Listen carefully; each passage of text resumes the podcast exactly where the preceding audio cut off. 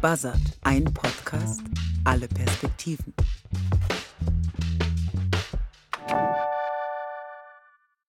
Hallo und schön, dass ihr wieder dabei seid beim großen Wochenrückblick von Buzzard. Zunächst einmal wollen wir Danke sagen, dass ihr wieder eingeschaltet habt. Und ja, wir haben auch eine Bitte. Wir würden uns riesig freuen, wenn du diesen Podcast in deinem Podcast-Portal abonnierst und an zwei bis drei politikinteressierte Freundinnen oder Freunde weiterempfehlen könntest. Das würde uns total helfen, unsere redaktionelle Arbeit weiterzumachen und noch mehr Menschen mit einer differenzierten Sicht auf Politik und Medien zu erreichen. Das würde uns total freuen. Und noch eine Empfehlung. Diese Woche wurde in Deutschland viel über die Lieferung von Taurus-Waffensystemen an die Ukraine diskutiert. Die Ampelparteien, die haben sich jetzt schlussendlich dazu entschieden, dass es vorerst keine Taurus-Lieferung an die Ukraine gibt. Alle Perspektiven dazu, das ist die Empfehlung, die gibt es in der Buzzard-App. Könnt ihr euch also nochmal im Detail damit befassen, denn das war auch ein ganz wichtiges Konfliktthema diese Woche. Genau, schaut da sehr gerne mal vorbei. Jetzt aber widmen wir uns den folgenden Top-Themen in dieser Woche und den Perspektiven in den Medien dazu von links bis rechts. Top-Thema Nummer eins in diesem Podcast ist der politische Kampf um das Wachstumschancengesetz und vor allem die große Frage, was ist der richtige Weg im Kampf gegen die mögliche Wirtschaftsrezession in Deutschland? Top-Thema Nummer zwei ist der Streit um einen gehypten Politik-Podcast. Kann nur ein Verbot von TikTok helfen, die Demokratie zu schützen? Und in den Perspektiven der Woche beschäftigen wir uns mit dem Fall Julian Assange. Und wir schauen uns an, wie das Putin-Regime jetzt nach Nawalnys Tod gegen KritikerInnen im eigenen Land vorgeht. Und abschließend beschäftigen wir uns mit der Frage, wie Houthi-Rebellen ihre Einsätze gegen Schiffe im Roten Meer begründen. Das also sind unsere heutigen Themen bei unserem großen Wochenrückblick. Alle Perspektiven mit Buzzard. Ich bin Felix Friedrich und zusammen mit mir im Studio ist wie immer Dario Nassal. Redaktionsschluss war an diesem Freitag um 17 Uhr und jetzt geht's auch schon los. Die wichtigsten Konfliktthemen der Woche. Das mit Abstand dominierendste Thema diese Woche in den deutschen Nachrichten war mit Sicherheit die schlechte Wirtschaftslage in Deutschland. Da gab es die Schlagzeilen, die alle sicherlich mitbekommen haben. Am Mittwoch hatte Bundeswirtschaftsminister Robert Habeck von den Grünen den Jahreswirtschaftsbericht für dieses Jahr 2024 vorgelegt. Und daraus geht hervor, dass mit einem Wirtschaftswachstum von nur 0,2 Prozent zu rechnen sei. Und Habeck selbst nennt diese Zahlen dramatisch schlecht. Also knapp über 0% Wachstum. Normalerweise sind wir Zahlen gewohnt von 2% Wachstum, also nur 0,2%. Und am nächsten Tag, also an diesem Freitag, kamen dann noch Zahlen hinzu, die dieses schlechte Bild dann nochmal bestätigen. Laut dem Statistischen Bundesamt ergibt sich nämlich für das letzte Jahr, also 2023, ein Rückgang der deutschen Wirtschaftsleistung um 0,3 Prozent im Jahresvergleich. Heißt also, das letzte Jahr war so, dass die Wirtschaft insgesamt geschrumpft ist. Und diese wirtschaftlichen Zahlen und Wirtschaftsaussichten werden von vielen Medien und auch in der Politik als ziemlich düster wahrgenommen. Viele haben das Gefühl, es geht abwärts in diesem Land. Ja, und wir wollen uns jetzt heute in dem Thema beschäftigen mit der Frage, welche Lösungen gibt es eigentlich gerade in der aktuellen Situation? Es gibt ja verschiedene politische Ausrichtungen und die verfolgen auch verschiedene Ansätze, wie man jetzt auf so eine mögliche Krise reagieren kann. Aber wir wollen uns auch ein bisschen mit der Frage beschäftigen, ob dieses ständige Schlechtgerede, also diese, wie du es gerade gesagt hast, ne, die Zitate, es geht abwärts im Land ne, und der kranke Mann Europas und so weiter, ob das nicht auch ein Stück weit ein bisschen übertrieben ist, diese Katastrophenmeldung. Das wollen wir uns heute nochmal ein bisschen genauer anschauen. Ja, und eine der Lösungen, die gerade viel diskutiert werden, das ist das sogenannte Wachstumschancengesetz, einem unglaublich langen Namen, wo man sich auch immer wieder fragt, was steckt da eigentlich dahinter? Und diese Woche wurde das gerade am Mittwochabend im Vermittlungsausschuss von Bundestag und Bundesrat erneut behandelt. Ja, und das ist jetzt also ein Gesetz, was in der aktuellen Situation tatsächlich Unternehmen helfen soll. Und zwar soll es eben darum gehen, dass Bürokratie abgebaut wird und dass eben auch mehr Anreize gegeben werden, um Investitionen zu wagen. Also damit soll jetzt wieder ein Stück weit Wachstum angekurbelt werden. Das ist zumindest die Hoffnung der Ampel. Allerdings ist auch das ein riesiger Streit diese Woche gewesen, denn so einfach kann das Wachstumschancengesetz ja nicht kommen, wie man gesehen hat. Äh, Robert Habeck hat auch nochmal appelliert an die äh, Vernunft der Union, denn die blockieren aktuell dieses Wachstumschancengesetz im Vermittlungsausschuss vom Bundestag und Bundesrat. Äh, ganz kurz einmal die technischen Details hier an dieser Stelle. Es geht ja um Unternehmensentlastungen. Also dieses Wachstumschancengesetz soll dazu beitragen, dass die Wirtschaft wächst und zwar in dem Zuge, dass die Unternehmen in Zukunft weniger Belastungen haben und dafür sollten im ersten Entwurf des Gesetzes 7 Milliarden Euro pro Jahr eingespart werden und die Unternehmen in dieser Höhe entlastet werden. Jetzt nach dem Vermittlungsausschuss ähm, durch weitere Verhandlungen wurde das auf etwa 3 Milliarden Euro Entlastungen eingekürzt, was viele Beobachter auch sehr kritisch sehen, weil die sagen, das ist ja gar nicht mehr genug, um eine wirkliche Veränderung zu bewirken. Ja, und jetzt kam ja diese Woche die Nachrichtenmeldung, da habe ich erstmal gestutzt, dass jetzt äh, die, die Union allerdings das Ganze eben blockiert, dass es eben nicht weitergeht. Äh, die Union beschwert sich ja die ganze Zeit, dass zu wenig gemacht wird für die Unternehmen. Jetzt gibt es also ein Gesetz, was die Unternehmen entlasten soll und trotzdem sagt die Union jetzt, da machen wir nicht mit, äh, blockiert das. Mit welchen Argumenten wurde das blockiert und, und wie ist es in den Medien aufgefasst worden? Kannst du da nochmal so ein bisschen den Überblick geben für alle, die es vielleicht nur am Rande mitbekommen haben? So ist es. Die Union stellt sich aus einem Hauptgrund aktuell noch quer und zwar knüpft sie ihre Zustimmung von diesem Entlastungsgesetz für die Wirtschaft daran, dass die Ampelkoalition diese Streichung von Steuervergünstigungen beim Agrardiesel zurücknimmt. Wir erinnern uns, da waren ja die Bauern äh, auf den Straßen und haben ganz stark sich dafür eingesetzt, dass jetzt gerade nicht bei ihnen gespart wird, denn der Agrardiesel ist ja wichtig für die Traktoren und so weiter. Ja, und die Union sagt, nein, wir werden dieses Wachstumschancengesetz im Bundestag und im Bundesrat nur unterstützen als Opposition mit viel Wählerstimmen äh, deutschlandweit, wenn eben diese Änderung äh, rückgängig gemacht wird. Ja, könnte man jetzt vermuten, dass es auch ein politisches Manöver ist, um die Ampel irgendwie ein Stück weit zu blockieren. Wurde das auch in Medien so kommentiert oder hatte man durchaus Verständnis für die Position der CDU, dass sie da den Landwirten jetzt helfen wollen? Ja, das ist spannend. Da können wir nämlich gleich in die grundsätzliche Debatte rein, die dem Ganzen zugrunde liegt. Natürlich gibt es wieder immer Kritik und es gibt auch eine Verteidigung. Also in äh, Regierungskreisen, aber natürlich auch in linken Medien wird eben diese CDU, diese Unionsblockade äußerst kritisch gesehen, äh, wie in der Taz zum Beispiel. Da ähm, wird der Union ganz klar vorgeworfen, dass es hier um Lobbyinteressen und eine Verteidigung der Agrarindustrie geht und dass hier letzten Endes die gesamte Wirtschaft in Geiselhaft genommen würde. Äh, also starker Kritikpunkt. Es gibt aber auch Verteidigungen, also wie diese Woche zum Beispiel im konservativen Politikmagazin Cicero. Die finden eben stattdessen, man solle doch viel lieber bei Sozialausgaben sparen. Äh, Ferdinand Knaus äußert sich da und der findet, das Wachstumschancengesetz ziele bloß auf eine Scheinbekämpfung von Krisen durch Verstärkung oder jedenfalls Nicht-Reduzierung staatlicher Aktivität ab. Also letzten Endes nur mehr staatliche Vorgaben, nur mehr Staatsaktivismus, anstatt eben letzten Endes den Rahmen zu setzen für die freie Marktwirtschaft, was eben gerade in konservativen und wirtschaftsliberalen Kreisen sehr wichtig ist. Generell, du hast es ja gerade vorhin gesagt, wurde das Wachstumschancengesetz ja schon jetzt runterverhandelt auf ein viel, viel kleineres Paket. Also es geht jetzt nur noch um drei Milliarden Euro und da sagen ja auch viele, davon ist jetzt nicht der große Umschwung zu erwarten. Also das kann aber gar nicht so viel verändern, jetzt dieses eine Gesetz. Ähm, deswegen haben wir uns ja gedacht, wir zoomen nochmal raus, gehen nochmal weg von der ganz aktuellen Nachrichtenlage und schauen uns wirklich an, was gibt es denn aber jetzt für Lösungen, die aktuell abseits dieses Gesetzes diskutiert werden. Ist ganz spannend. Also hier sind wir mitten im Feld der Wirtschaftspolitik. Ist äh, ganz wichtig natürlich in Deutschland. It's the economy stupid, gibt es ja dieses alte Sprichwort. Es geht immer um die Wirtschaft und das ist wahlentscheidend und gar nicht so sehr jetzt nur um die Migration und so weiter, was ja auch aktuell gerade mit Blick auch auf äh, den Rechtsextremismus, den Rechtsruck in Deutschland auch häufig als Hauptthema ähm, aktuell hingestellt wird. Nein, wir beschäftigen uns jetzt hier einmal mit der Wirtschaftspolitik. Und das ist ganz interessant. Also, wenn man sich die Debatte anschaut, dann könnte man sagen, es gibt zwei Lager und sozusagen eine Debatte innerhalb der Debatte. Es gibt natürlich Einigkeit bei vielen innerhalb der großen etablierten Parteien äh, mit Blick darauf, dass wir eine Wirtschaftskrise haben und eine veritable Krise und wir da jetzt was tun müssen. Da ist de facto schon eine Einigkeit da. Aber Unterschiedlichkeit, wo eben die Lager sich spalten, da ist genau die Frage, wie man jetzt auf diese Wirtschaftskrise wirtschaftspolitisch reagieren soll. Ja, und da haben wir quasi auf der einen Seite eher eine konservative wirtschaftsliberale Position. Da geht es dann um Steuererleichterungen, um bessere Rahmenbedingungen, die Wettbewerbsfähigkeit zu verbessern und eben klassischerweise Entlastungen für Unternehmen und die Wirtschaft.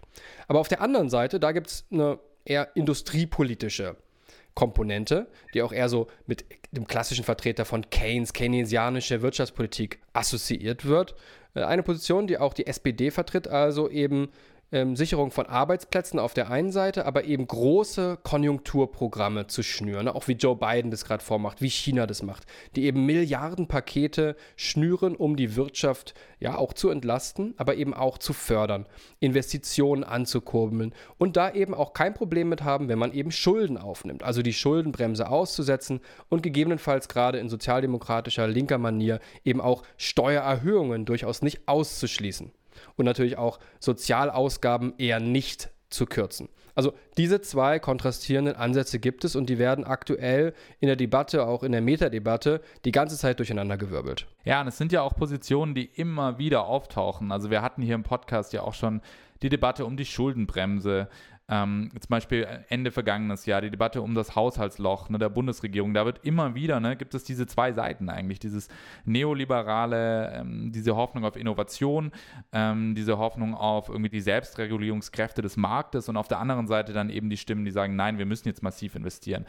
Ähm, du hast dir ja die Debatte im Detail nochmal angeschaut, bring uns doch nochmal ein paar Perspektiven mit, die auch in der App sind, dass, dass man das vielleicht nochmal ein bisschen besser versteht, wie das jetzt ganz aktuell diskutiert wird an diesem Beispiel.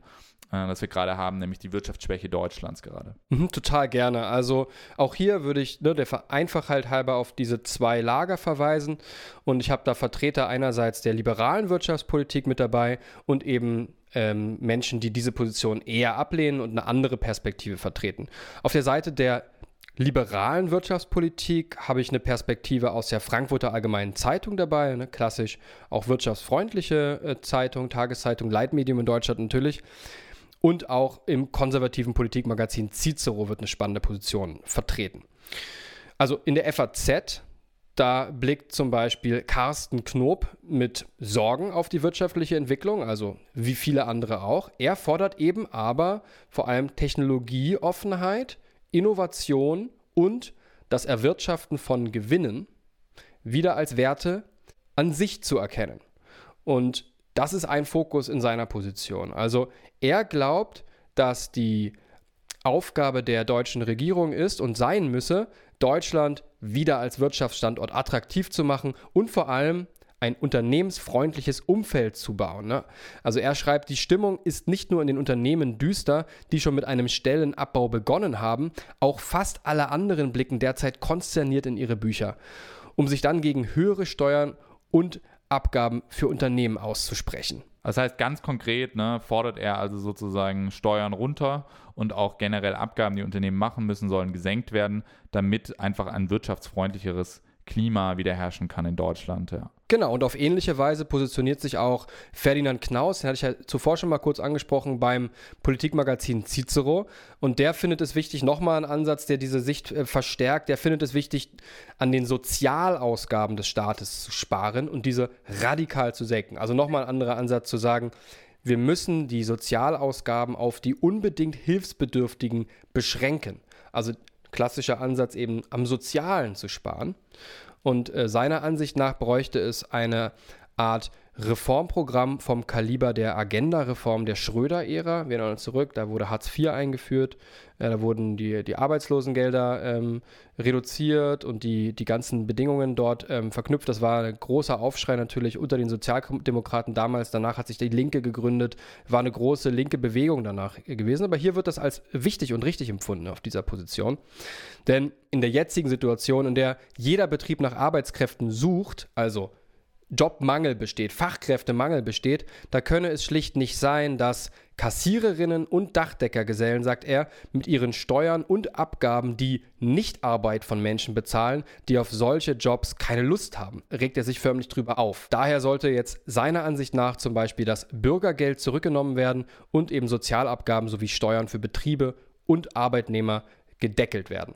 Also das mal als Beispiel für Positionen hier in einer, einer klassisch andre, also ganz anderen Wirtschaftspolitik, als sie zum Beispiel aktuell äh, Robert Habeck vorschwebt oder auch Olaf Scholz als Bundeskanzler der Bundesrepublik Deutschland. Mhm. Und wenn wir jetzt mal rüberschauen auf die andere Seite, die sagen, nee, wir brauchen diese massiven Investitionen, wie wird das verteidigt und auch von welchen Medienvertretern? Da sind die ganz großen Leitmedien dabei, also auch im Spiegel, in der Süddeutschen, aber natürlich auch in der linken Berliner Tageszeitung Taz. Da gibt es Stimmen, die auch nochmal betonen, man müsse jetzt auch aufpassen, dass man bei all der berechtigten Sorge vor einer Rezession und all dem, was damit zusammenhängt, dass man nicht in Panik verfällt. Also es gehöre dazu, ein nicht zu düsteres Bild von der Wirtschaftslage zu zeichnen. Also da habe ich ein paar verschiedene Positionen mit dabei. Unter anderem in der Taz, hatte ich ja gerade schon gesagt, da hat sich die Wirtschaftsredakteurin Anja Krüger gemeldet und der zufolge ist es ohne Frage so, dass die erfolgsverwöhnte deutsche Wirtschaft Probleme hat. Dennoch bleibe die deutsche Volkswirtschaft eine der stärksten der Welt, betont sie nochmal. Und die Stimmung, wie sie aktuell dargestellt wird, die ist ihr zufolge daher deutlich schlechter, als die Lage in Wirklichkeit ist. Und dabei betont sie nochmal ganz klar, dass es auch so eine Art Stimmungsmache ist, die hier betrieben wird und zitiert Wirtschaftsfachleute, die sagen, häufig hat die wirtschaftliche Entwicklung, ja, also wie es, einem Land wirklich geht, Wirtschaftswachstum und so weiter, auch viel mit Psychologie zu tun. Und ähm, sie sagt, ich zitiere, wenn das stimmt, reden VertreterInnen von Branchenverbänden, Union und selbst der Regierungspartei FDP mit ihrem Lamento über die angeblich so schlechte Lage die deutsche Wirtschaft in eine depressive Episode.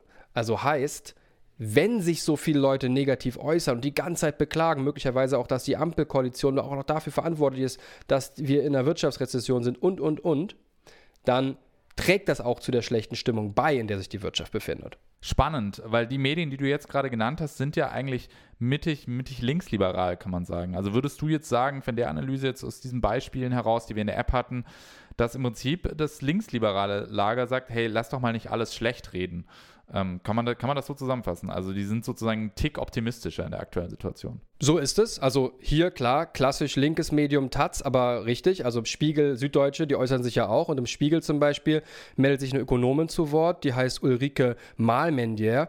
Und die äh, sagt auch, nein, es, es gibt durchaus einen positiven Gegenentwurf zu dieser düsteren Grundstimmung, die sonst anderswo gemalt wird.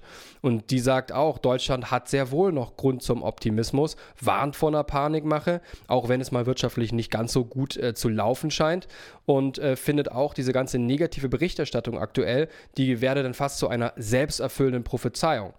Ähm, und sie hebt dem auch etwas hingegen. Also sagt, ja, warum muss man das vielleicht auch anders und kann man das auch anders sehen und muss den Wirtschaftsstandort Deutschland noch nicht ganz abschreiben. Und dafür verweist sie auf äh, zwei Aspekte, nämlich erstens, dass Deutschland natürlich weiterhin einer der führenden Wirtschafts- Mächte der Welt ist und verweist vor allem auf die Kunst des Maschinenbaus, auf Automatisierungsfähigkeiten und Kenntnisse, Robotik und so weiter. Und da ist halt Deutschland federführend und sieht auch weiterhin eine große Chance für Deutschland, für den Industriestandort.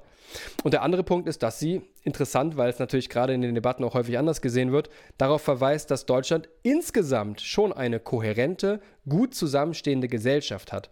Und das ist auch ein wichtiger Aspekt aus ihrer Sicht, um wettbewerbsfähig zu bleiben. Das also im Spiegel und nochmal zum Abschluss vielleicht die Süddeutsche Zeitung, ja, da gibt es auch hoffnungsvolle Worte. Da äh, glaubt die Wirtschaftsredakteurin Lisa Nienhaus, dass es echt vielleicht noch möglich ist, dass die Regierung eine Wende schaffen könnte, glaubt also immer noch dran, vielleicht sogar gemeinsam mit der Opposition. Und für sie ist zwar nicht ganz klar, welchen Weg man gehen müsse, aber es ist auf jeden Fall möglich, wirtschaftspolitisch solide Politik, also Entscheidungen auch zu treffen. Und sie skizziert abschließend zwei verschiedene Wege. Also entweder Subvention und Industriepolitik, was ich ja schon angesprochen hatte, oder niedrige Steuern und höhere CO2-Abgaben.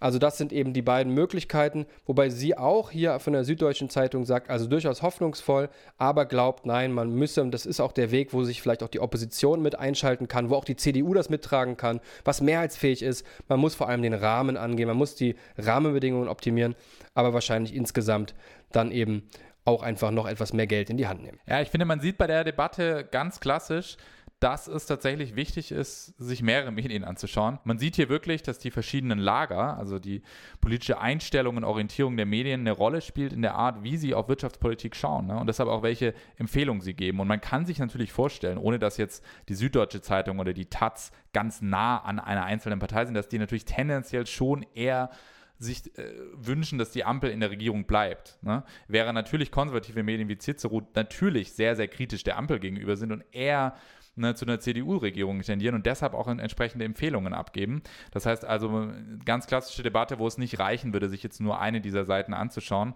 Ähm, und man vermuten muss, dass, äh, dass beide Seiten ein Stück weit irgendwie ihre Berechtigung haben. Also vielen Dank für den Überblick. Glaube ich, haben wir jetzt ganz gut verstanden in der aktuellen Debatte.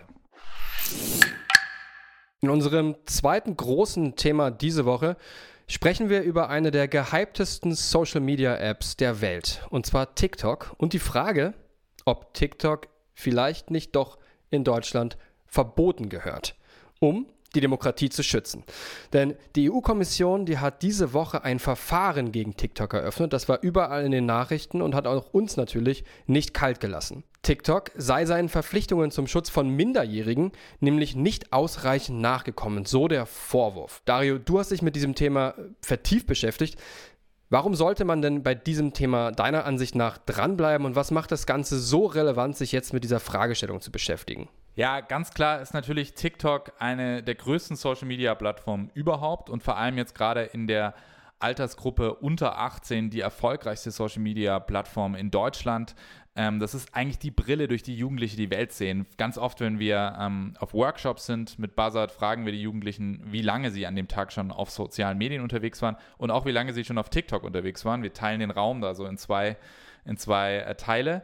Dann sagen die Leute ja oder nein. Und ähm, wir hatten schon Gruppen, die sind ähm, bei über vier Stunden, bei über sechs Stunden immer noch auf der Ja-Seite gewesen. Das heißt, die sind am Tag über sechs Stunden auf TikTok zum Teil. Ich erinnere mich, da waren wir zum Beispiel bei einem Workshop äh, in Baden-Württemberg.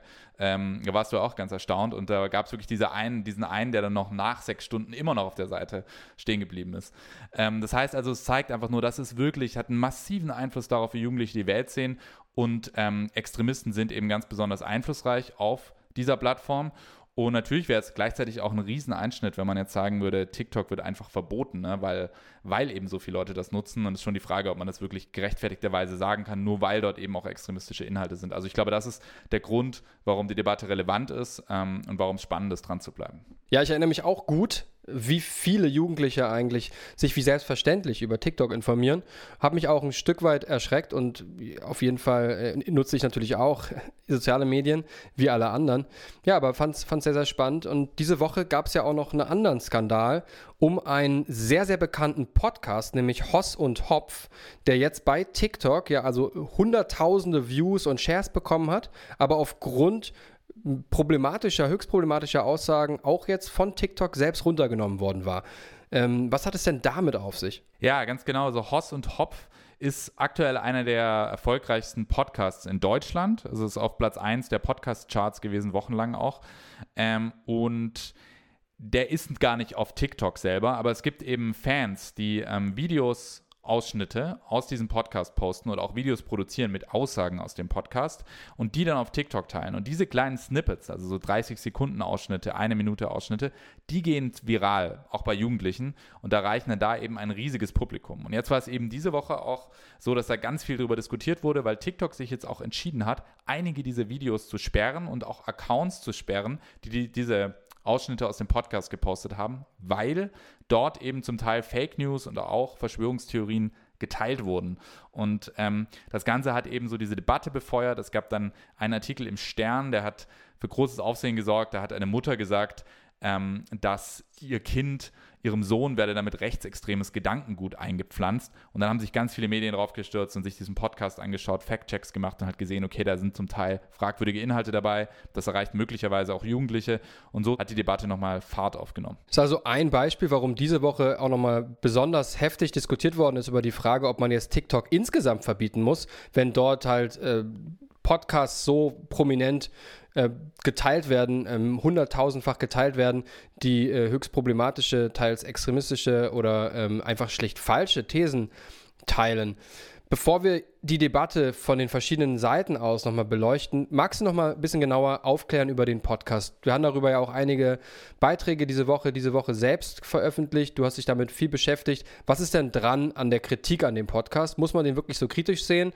Ähm, und äh, was ist da deine Haltung zu? Ja, also ich bin da auch zwiegespalten. Ich habe mir ähm, auch einige Podcast-Folgen selber angehört, natürlich auch die Berichterstattung darüber verfolgt.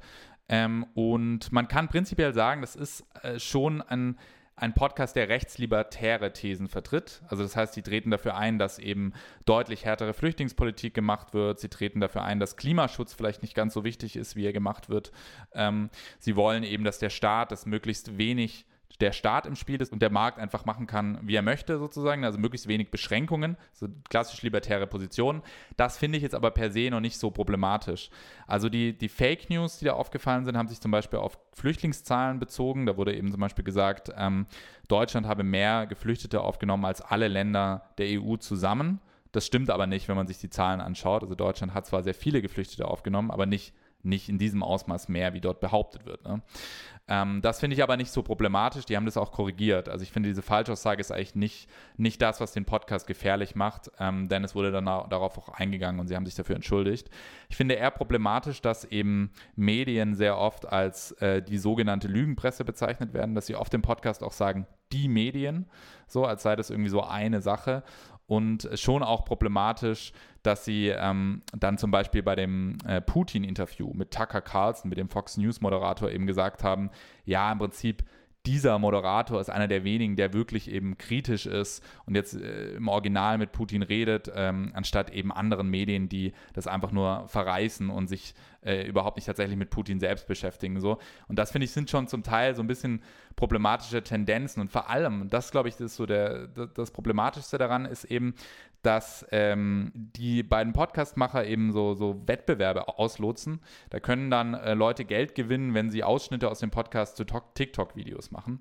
Und das führt halt dazu, dass ganz viele Jugendliche das auch nicht in dem Kontext für den Podcast hören, sondern einfach nur so ein 30 Sekunden sehen, in dem dann zum Beispiel kommt, das Polareis schmilzt gar nicht, weil das irgendwie als Zitat in dem Podcast gesagt wurde. Es wurde dann nachher auch revidiert. Aber das ist halt völlig aus dem Kontext gerissen. Und ich glaube, das, um jetzt auch nochmal über TikTok zu reden, ist das Problem an TikTok auch ein Stück weit. Genau, wollte ich gerade sagen. Also, dass eben nicht nur generell irgendwelche Akteure auf TikTok unterwegs sind, die möglicherweise auch äh, Falschaussagen tätigen, sondern dass diese Aussagen dann von anderen Usern letzten Endes gerepostet werden, aus, komplett aus dem Kontext gerissen werden, geteilt werden und dass das dann auch eben letzten Endes zu diesem Spreading führt, ne? dass dann eben Fake News auch ähm, hunderttausendfach gespreadet wird. Das ist ja ein Punkt, warum TikTok und äh, gerade aufgrund der Algorithmen dort, äh, die dann eben auch die Leute in extreme Filterblasen reinbringen und nur noch diesen Content bekommen, warum das so kritisch gesehen wird in Deutschland. Deswegen haben wir ja auch heute genau dieses Thema im Podcast. Also sollte denn jetzt vielleicht TikTok nicht auch verboten werden? Auch gerade weil äh, Studien zeigen, dass gerade Rechtsextremismus, Verschwörungstheorien auf TikTok eben besonders viel und gerne rezipiert werden. Ganz genau. Also Anfang Februar hat, äh, kam auch nochmal eine Studie raus von dem Politikberater Johannes Hilje, der zum Beispiel eben auch zeigt, dass äh, gerade rechtspopulistische Bestrebungen und ähm, auch rechtsextremistische Teile der AfD zum Beispiel dort besonders viel Gehör finden. Ähm, also der hat zum Beispiel gezeigt, ein AfD-Post bereicht auf TikTok im Schnitt 430.000 Menschen und ähm, die Kanzlerpartei SPD, die erreicht pro TikTok-Post nur 22.000 Menschen. Also ein Vielfaches weniger. Ne? Das heißt, wenn man selbst wenn man alle großen Parteien zusammennimmt, SPD, FDP, CDU, CSU und Linke, erreichen die nicht mal die Hälfte der Menschen, die die AfD mit einem einzigen Post erreicht. Das heißt also, daran sieht man einfach, das ist natürlich für extremistische Aussagen besonders gut geeignet, weil die eben in, dem, in der For You-Page sehr, sehr schnell nach, nach oben gespült werden, wenn es da eben viel Interaktion gibt, wenn viele Leute sich darüber aufregen, wenn es emotionalisiert. Und das ist ähm, aus Sicht von vielen eine Riesengefahr. Und man sieht auch, das fand ich auch ganz spannend in diesem Zusammenhang, äh, es gibt Erik Ahrens, das ist, äh, das eine, der Haupt-Social-Media-Stratege auch der AfD und der hat wohl auch sehr enge Kontakte zu identitären Bewegungen, zu rechtsextremistischen Gruppierungen, die eben auch bei diesem Geheimtreffen involviert war. Und der sagt eben ganz klar, ähm, dass er sich sehr über TikTok freut, weil er meint, unsere Botschaft, wie wir sie formulieren, nicht wie die Medien sie framen, nicht wie sie aus zweiter, dritter Hand gefact-checkt wird oder debunked wird, die kommt bei den Jugendlichen an. Er sagt, man hat mit TikTok 90 Minuten am Tag ein Fenster, um in deren Gehirn reinzusenden. Und das ist natürlich schon äh, eine krasse Sprache. Das zeigt auch, mit welchem Selbstbewusstsein die da am Werk sind, dass sie das auch öffentlich sagen. Ähm, aber bedeutet schon, äh, dass eben dadurch Menschen manipuliert werden können. Und das ist erstmal gefährlich. Und genau dieser Punkt wird jetzt natürlich in der Debatte herausgegriffen, um zu argumentieren, dass TikTok als Plattform insgesamt verboten gehört, weil eben dort äh, rechtsextremistische Thesen verbreitet werden und allzu leicht eben auch Jugendliche erreichen. Komm, lass uns mal in die Argumente jetzt reinschauen. Und zwar erst auf der Pro-Seite derjenigen, die also sagen, warum sollte jetzt wirklich TikTok verboten werden? Also wir haben es jetzt die ganze Zeit schon angesprochen. Argument Nummer eins muss ja sicherlich das sein, dass argumentiert wird, ja, man muss ernsthaft über ein Verbot nachdenken, schlicht weil einfach diese Thesen, äh, rechtsextreme oder extremistische Thesen, Jugendliche erreichen, Thema Jugendschutz und dass das dann in der Form einfach eine Grenze überschreitet. Genau wie du sagst, also ne, man sagt ja auch bei Alkohol zum Beispiel ist ja auch nicht für Jugendliche freigegeben, weil es einfach gewisse Gefahren mit sich bringt, Gesundheitsgefahren. Und so wird eben auch argumentiert, müsste es im Prinzip auch bei TikTok irgendwie einen Jugendschutz geben. Und da der nicht sichergestellt werden kann, sollte man jetzt reagieren. Da haben wir eine Perspektive dabei des Soziologen und Medienexperten Özgur Özvatan, der auf BuzzFeed ein Interview gegeben hat. Und der sagt eben, zu lange in Deutschland habe man eben Extremismus auf TikTok politisch gänzlich ignoriert. Mittlerweile habe die AfD einen Marktanteil von 72 Prozent. Der bezieht sich da auch auf diese Zahlen eben, ne, dass die so viele Menschen dort erreichen. Und ähm, da sagt er, ist es jetzt einfach sehr, sehr spät. Wir sind sehr, sehr spät dran und damit wir diesen Extremismus noch irgendwie stoppen können, irgendwie Bremse ähm, haben, müsste jetzt schon über ein TikTok-Verbot auch ernsthaft gesprochen werden. So der erste Teil, dass man das Argument, was, was sozusagen naheliegend ist. Mhm. Und das andere Argument, was man natürlich vielfach hört, ist, dass TikTok ja auch kein deutsches Unternehmen ist, nicht mal ein US-Unternehmen, sondern ursprünglich aus China kommt. Absolut. Äh, denn äh, China hat natürlich dadurch auch einen riesen Einfluss ähm, auf die Daten. Also die kriegen äh, TikTok ähm, speichert ja ganz viele Daten, hat Zugriff auf ganz viele Daten, auch aufs Telefonbuch, auf die Kamera und so weiter. Und da weiß man halt auch nicht genau, ob China das eben auch nutzt, um Deutsch, Deutschland auszuspionieren. Das ist so das eine. Das andere ist, ähm, das wird in der Welt argumentiert, ähm, eine konservativen Tageszeitung von dem Kolumnisten Ulf Poschardt, der sagt eben, ähm, China macht es vielleicht absichtlich, um Deutschland zu destabilisieren, indem eben die Jugend mit diesen vergifteten radikalen Thesen beeinflusst wird. Ob das jetzt stimmt, ist die Frage, aber äh, das ist seine Befürchtung. Deswegen meinte er eben, es, es gibt hier einen Wettbewerb der Systeme, der Westen gegen China. Und wenn man das so versieht, so versteht, dann müsste man eben auch TikTok verbieten, damit wir als Westen nicht einen riesen Nachteil gegenüber China haben, weil die jetzt hier gerade einfach versuchen, unsere Jugend zu vergiften. So, das ist das, was er behauptet. Unterm Strich ist natürlich trotzdem eine radikale Forderung, jetzt die Plattform insgesamt zu verbieten. Nochmal, bevor du die Gegenseite darstellst, was würdest du sagen, ist das stärkste Argument derjenigen, die sagen, wir müssen wirklich TikTok insgesamt als gesamte Plattform deutschlandweit verbieten, auch wenn natürlich in Deutschland äh, Pressefreiheit herrscht und auch Meinungsfreiheit herrscht und durchaus das erstmal an sich auch weiter gelten muss. Ich glaube, so in die Richtung, in die die EU jetzt auch argumentiert, dass eben der Jugendschutz gewährleistet sein muss. Und wenn es dafür keinen guten Mechanismus gibt, dann muss es halt ein Verbot geben in irgendeiner Form. Ich glaube, das ist das stärkste Argument ähm, weil das ja auch bei anderen Produkten erfolgreich angewendet wird. Okay, ja, danke schön. Okay, kommen wir zur Gegenseite. Viele halten trotzdem daran fest, TikTok sollte natürlich weiter bestehen. Ähm, was sind da die, die Sichtweisen dazu? Da gibt es im Grunde zwei Argumente. Also das erste ist eben, dass gesagt wird, es ist antidemokratisch, TikTok zu verbieten. Ähm, du hast ja auch schon gesagt, ne, also jetzt einfach eine komplette Plattform zu verbieten, wir haben ja auch Pressefreiheit, äh, ist im Prinzip der falsche Weg. Das zweite Argument wäre, man kann TikTok ja auch nutzen, um gute Inhalte bekannt zu machen. Das ist ja auch eine wichtige Plattform für Kreativität, für Tanz, für könnte auch äh, Inhalte dort könnten ja sehr erfolgreich sein, die die Demokratie stärken. Also ne, TikTok ist das, was wir daraus machen, so das ist ein bisschen so die zweite Seite. Um da ein bisschen ins Detail zu gehen nochmal, also ne, der erste Punkt, der wird ähm, in einem Medium betont, das eigentlich auch tendenziell eher links, links-grün orientiert ist, und zwar netzpolitik.org, ein Fachmagazin auch für Digitalpolitik. Und dort argumentiert eine China-Expertin, Rebecca Arcesati, in einem Interview, dass sie eben sagt, China macht ja genau das. Also die verbieten ja ganz viele soziale Medien, die im Westen äh, erlaubt sind, die verbieten im Internet ganz, ganz viel. Und sie sagt, äh, klar ist es ein Problem, dass China irgendwie vielleicht möglicherweise Zugriff auf die Daten hat. Aber wir können ja nicht als Westen, der wir sind, der liberale, der Hort der liberalen Demokratie, jetzt das Gleiche machen wie China und einfach auch sagen, komplett autoritär, wir verbieten TikTok. Ähm, das würde ja im Prinzip antidemokratisch sein, sagt sie.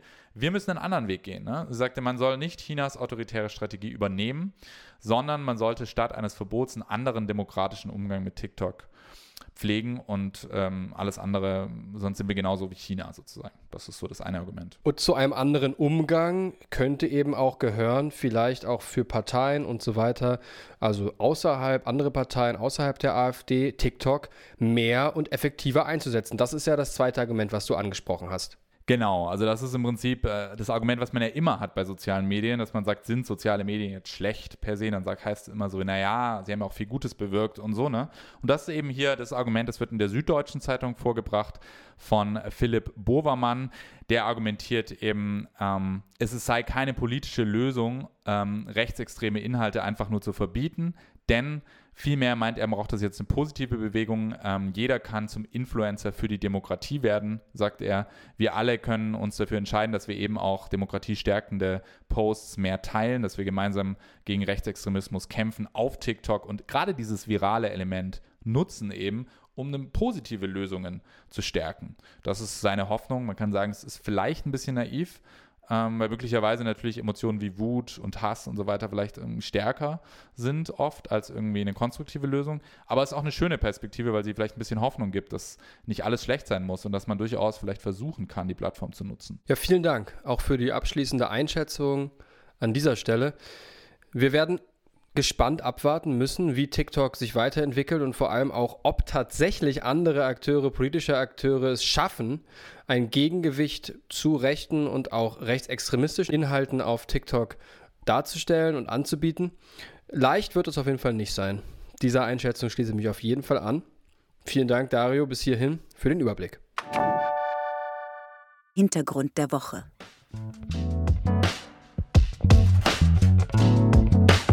Jetzt kommen wir zu dem Teil im Podcast, in dem wir nochmal Perspektiven vorstellen, die uns einen besonderen Mehrwert diese Woche geliefert haben, die wir besonders interessant, überraschend fanden, tiefgründig und dabei nochmal eine Reihe an sehr wichtigen Themen auch nochmal ganz kurz streifen, die diese Woche eine Rolle gespielt haben. Ganz wichtig, diese Woche natürlich großes Aufregerthema international zum Thema, wie gehen wir eigentlich mit Pressefreiheit im Westen um? Ist es ein Stück weit auch heuchlerisch, wie hier mit Pressefreiheit umgegangen wird, ist natürlich die Debatte um die Auslieferung von Julian Assange. Das steht jetzt immer noch aus. Die Entscheidung ist noch nicht getroffen, ob er tatsächlich ausgeliefert wird in die USA. Aber das hat diese Woche international überall für Schlagzeilen gesorgt. Und ähm, wir wissen nach wie vor nicht, wie es ausgehen wird. Ja, und für den Hintergrund der Woche haben wir deshalb eine Perspektive mit dabei der Nachrichtenagentur Reuters. Und die gibt nochmal einen Abriss darüber, warum eigentlich Julian Assange international erstens so umstritten ist also warum er erstens gefeiert wird, einerseits als Held, als jemand, der sich einsetzt für die Pressefreiheit, aber eben andererseits auch gesehen wird als skurriler Hacker, der sich letzten Endes dem Urteil und sein, einem rechtmäßigen Gerichtsprozess seit Jahren versucht zu entziehen. Und eben andererseits eine Perspektive, die auch nochmal zurückschaut und die das Ausmaß dessen darstellt und versucht darzustellen, was Assange über die Jahre, als er noch nicht gefangen genommen war, eigentlich geleistet hat und aus Sicht der US-Amerikaner, was für kriminelle Kraft und Energie in ihm steckte. Okay, dann starten wir mal mit dem Jetzt quasi. Ne? Also das, was man wahrscheinlich noch in den Nachrichten mitbekommen hat, ist ja, dass ihm 175 Jahre, unfassbar hohe Zahl, Haft droht tatsächlich. Also nicht lustig, aber ich meine, es ist eine krasse Zahl, wenn er in die USA ausgeliefert wird. Und, ähm, und jetzt gerade ist er ja noch in London, im Hochsicherheitsgefängnis. Aber jetzt für alle, die das vielleicht nicht mehr so im Kopf haben, wie kam es denn dazu, dass er angeklagt wurde eigentlich? Was wird ihm denn vorgeworfen von den USA? Ja, dafür müssen wir etwa 14 Jahre zurückgehen in der Geschichte, berichtet hier Reuters noch einmal. Denn das war 2010. Da hat die Whistleblower-Plattform Wikileaks, die Julian Assange mitgegründet hat, ganz schön für Aufsehen gesorgt. Nämlich haben die ein geheimes Video veröffentlicht, das einen US-Hubschrauberangriff von 2007 zeigte. Und bei dem sind etwa ein Dutzend Menschen in der irakischen Hauptstadt in Bagdad also getötet worden, darunter auch zwei Reuters-Mitarbeiter, also eben jener Agentur, die hier diesen Hintergrundartikel noch einmal zusammengefasst hat. Und ich habe dieses Video damals auch gesehen, ging durch alle Medien. Und da sieht man, wie die US-amerikanischen Soldaten äh, wirklich akribisch zielen und auch wussten, wer das äh, ist. Und man sieht auch, wie sie sich darüber etwas lustig machen oder äh, auch deren verbalen Äußerungen hört man. Das sind also Mitschnitte, ein Zeugnis ähm, durchaus von Willkür im Krieg. Und das hat ganz schön für Aufsehen gesorgt. Ähm, später hat dann Wikileaks äh, weitere Veröffentlichungen gemacht, unter anderem 90.000 geheime US-Militärdokumente über den Krieg in Afghanistan und etwa 400.000 geheime US-Akten über den Irakkrieg. Und beide Leaks, ähm, die gelten als die größten Sicherheitslücken ihrer Art in der Geschichte des US-Militärs und war natürlich ein riesiger Skandal. Ja, und das ist ja genau der Grund, warum die eine Seite eben sagt, er ist ein Held der Pressefreiheit, weil er eben diese Menschenrechtsverletzungen aufgedeckt hat damit und geleakt hat und gezeigt hat, es gibt Kriegsverbrechen. Aber auf der anderen Seite natürlich auch ein Stück weit trotzdem, wenn man jetzt von der Regierungssicht aus denkt, schon nachvollziehbar, dass es für die natürlich ein Riesenproblem ist, wenn jemand jetzt zehntausende Geheimdokumente ähm, veröffentlicht, weil natürlich ein Geheimdienst genau das verhindern will und deswegen möchte man so eine Art Exempel statuieren an Assange, damit sich sowas eben nicht wiederholt. Ne? Also das sind so diese zwei Seiten, die jetzt hier gerade gegeneinander im Kampf sind. So ist es. Und äh, insofern markierte auch dieses Jahr der Wikileaks-Enthüllungen, über das ich gerade gesprochen hatte, eine Art Wendepunkt für Assange in seinem Leben. Ähm, denn dann kommt nämlich auch dieser andere Aspekt heraus, für den auch Assange immer wieder kritisiert wird. Denn es gab dann nämlich danach einen europäischen Haftbefehl gegen ihn und zwar nach Vergewaltigungsvorwürfen in Schweden. Da wurde ihm vorgeworfen, mit einer Frau einen sexuellen Akt gehabt zu haben, der unvereinnehmlich war. Er allerdings hat das stets bestritten und seitdem wurde er dann mit europäischen Haftbefehl eben gesucht und schließlich in Großbritannien festgenommen. Und um seine Auslieferung zu umgehen, da floh dann äh, Julian Assange relativ schnell und zügig in die ecuadorianische Botschaft in London. Das war damals auch ein Riesenthema und blieb da sieben Jahre lang. Und dann kam der 11. April 2019. Ich erinnere mich da persönlich auch noch gut zurück, weil es mein Geburtstag ist. Und an dem Geburtstag von mir spielt hier natürlich eigentlich keine Rolle, aber ich erinnere mich da so gut dran, kam die Eilmeldung, denn da wurde Assange plötzlich aus der Botschaft, aus der ecuadorianischen Botschaft herausgetragen, weil Ecuador sein politisches Asyl widerrufen hatte. Und genau seitdem sitzt Assange also jetzt seit etwa fünf Jahren im Hochsicherheitstrakt in London und wartet auf sein Urteil, wartet darauf, dass er an die USA ausgeliefert wird und wurde bis heute letzten Endes äh, niemals vor ein Gericht gestellt, hat sich keinem Gerichtsprozess gestellt. Und das ist eben auch das, Dario, was du gerade angesprochen hast, was eben auch diejenigen kritisieren, die nicht auf den hohen Wert der Pressefreiheit hier an der Stelle pochen, sondern auch sagen, er ist letzten Endes ein Mensch, der äh, eben sich auch stellen muss für die möglichen Verbrechen, äh, für die ähm, für die Enthüllungen, die er begangen hat und dann ein gerechtes Urteil auch in den USA erwarten muss. Die Entscheidung wurde ja jetzt vertagt. Wir werden nächste Woche sehen, ob es hier tatsächlich jetzt eine Entscheidung gibt und ähm, wie der ganze Fall weitergeht. Es ist auf jeden Fall ein Drama und die Weltgemeinschaft schaut zu. Nicht zuletzt deshalb, weil zu erwarten ist, dass, wenn er tatsächlich ausgeliefert werden sollte, möglicherweise Selbstmord begeht. Das wurde vielfach berichtet und auch seine Ehefrau hat dies erst kürzlich wieder gesagt und davor gewarnt. Blick ins Ausland. Bei Blick ins Ausland schauen wir diese Woche nach Russland. Zwar, wir haben ja vergangene Woche schon über den Tod von Nawalny gesprochen hier im Podcast, hat diese Woche in den Medien natürlich weiterhin für viel Bestürzung gesorgt Und ähm, gleichzeitig gab es diese Woche auch nochmal die Meldung, es gibt eben ein, einen weiteren Oppositionskandidaten in Russland, äh, Boris Nadeshtin. Und ähm, dem verbietet äh, die Regierung aktuell gerade, sich zur Wahl aufstellen zu lassen. Da gab es über 100.000 Unterschriften dafür, dass sie wollen, dass er eben durchaus ähm, zur Wahl zugelassen wird, aber ihm wird der Zugang zu Wahlen aktuell weiterhin verwehrt. Daran sieht man, dass das russische Regime gerade alles dafür tut, eben jegliche Opposition in Russland wirklich zu unterbinden. Und ich habe für den Blick ins Ausland eine Perspektive aus der Zeit mitgebracht, und zwar von dem Leiter des Moskau-Büros der Zeit, von Michael Thumann. Und äh, diese Perspektive beschreibt sehr eindrücklich, wie es gerade in Russland zugeht und wie hart die Regierung auch gegen die Opposition vorgeht. Ja, von Thumann lese ich auch immer ganz gerne Artikel, ähm, vor allem weil er wirklich vor Ort ist und berichtet. Ja, äh, klär uns doch mal ein bisschen auf. Ich meine, es ist ja nichts Neues, dass Putin auch in den letzten Jahren immer wieder gegen Kritiker vorgegangen ist. Aber gib uns doch noch mal ein paar Beispiele, also vielleicht, was das Vorgehen ist und ähm, was das möglicherweise auch für die Zukunft, auch jetzt für die bevorstehenden Wahlen bedeuten könnte. Ja, beschreibt einfach Sachen, die auch diese Woche beobachtet wurden wohl. Also so gab es jetzt äh, Menschen, die haben Blumen am Grab von Nawalny niedergelegt, ähm, an dem Denkmal platzieren wollen. Ähm, und dann war es wohl so, ähm, dass da zum Beispiel Frauen einfach gepackt wurden. Er hat eine Frau gesehen, die wurde gepackt von Polizisten und angeschrien. Ähm, und dann wurde sie einfach weggeschubst unter Tränen. Ähm, auch andere Trauernde wurden einfach ähm, von Bussen abtransportiert. Die Blumen wurden mit Müllsäcken eingesammelt. Ähm, er schreibt, rund 400 Menschen werden nach Angaben der Menschenrechtsorganisation OWD Info in ganz Russland bis Dienstagabend festgenommen, in fensterlosen Transportern einfach abtransportiert. Ne?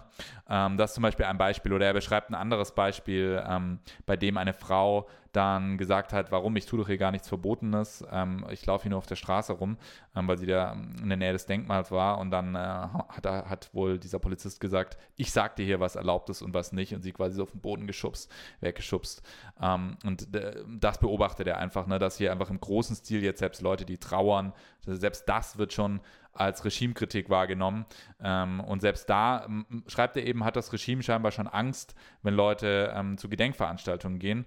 Und er beschreibt das äh, als eine Entwicklung, die er als, als Leiter des Moskau-Büros seit vielen Jahren beobachtet, dass diese Aggressivität des russischen Regimes immer weiter zugenommen hat. Also er berichtet eben, dass einige Oppositionelle und auch Menschen, die dem Kreml einst nahestanden, eben jetzt in den vergangenen Jahren umgekommen sind, ähm, wo eben vermutet wird, dass da auch die Regierung dahinter steckt. Ähm, dann berichtet er auch, politische Morde ähm, sind jetzt immer wieder, auch immer öfter passiert. Im Gefängnis starb 2009 ähm, der Anwalt Sergei Magnitsky. Auf einer Brücke vor dem Kreml wurde 2015 der Oppositionspolitiker Boris Nemtsov erschossen. Und ähm, klar, wir erinnern uns auch an den Flugzeugabsturz von Prigoschin jetzt erst kürzlich. Also daran ähm, meint er, sieht man einfach, das Regime ähm, ist in einer Art Autopilot. Die Radikalisierung nimmt zu, innerhalb des Regimes auch. Und es gibt im Grunde jetzt, nachdem Nawalny jetzt auch noch gestorben ist, so gut wie gar keine Opposition mehr. Niemand mehr, der wirklich noch Widerworte öffentlich äußern darf. Wie gesagt, selbst jetzt bei Trauerveranstaltungen werden die Leute einfach ähm, abtransportiert. Ich fand es auch ganz spannend. Ähm, er hat hier mit einem Ex-Diplomaten und Publizisten gesprochen, Alexander Bauno. Und der sagt, Putin ist mittlerweile umgeben von einem Heer von Speichelleckern, von denen viele fürchten müssen, von heute auf morgen in Ungnade oder vom Himmel zu fallen. Sie übertreffen sich gegenseitig mit radikalen Vorschlägen. In der Duma werden immer neue, noch unmenschlichere Gesetze zur Kontrolle der Menschen und zur Rache an der Opposition erdacht. Also im Prinzip meint er, befindet sich Putin und die Regierung in so einer Art Filterblase, weil alle so sehr Angst haben, dass sie jetzt umgebracht werden oder wegtransportiert werden, dass gar niemand mehr irgendwelche Widerworte ausspricht und dadurch radikalisiert sich das Regime eben weiter.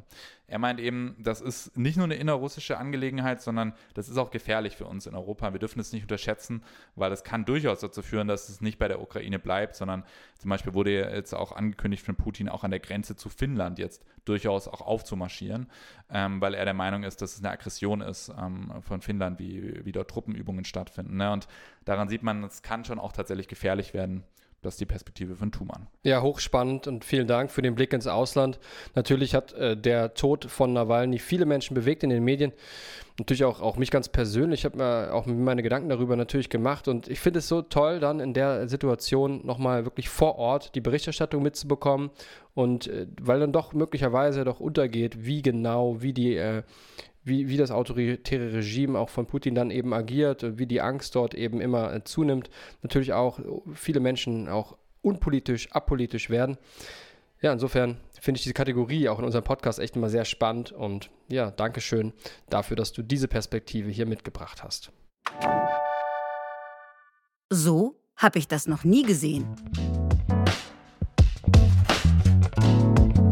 Für die letzte Kategorie in diesem Podcast habe ich eine Perspektive von NTV mitgebracht. Dort hat sich im vermutlich ersten Interview mit einem westlichen Medium, nämlich der Houthi-Sprecher Mohammed al-Bukaiti, Mitte Januar mit der Reporterin Nicole Macherou Denot zu den Angriffen der Houthi-Miliz im Roten Meer geäußert. Ja, und der Anlass dafür, dass wir das Thema in der App behandelt haben, ist eine Meldung, dass die EU den Start des neuen Militäreinsatzes zur Sicherung der Handelsschifffahrt im Roten Meer und angrenzenden Seegebieten beschlossen hat. Die EU möchte da jetzt militärisch gegen vorgehen, denn es gibt eben die Angriffe der irannahen islamistischen Houthi-Miliz aus dem Jemen auf Schiffe im Roten Meer. Und seit November greift sie da immer wieder an und Ganz klar, einerseits ist das Motiv, was Sie sagen, eben die Palästinenser zu unterstützen und den Widerstand gegen Israel hochzuhalten. Andererseits ist natürlich eine massive Belastung für die Schiffe, die durchs Rote Meer müssen und auch für den ganzen globalen Handel,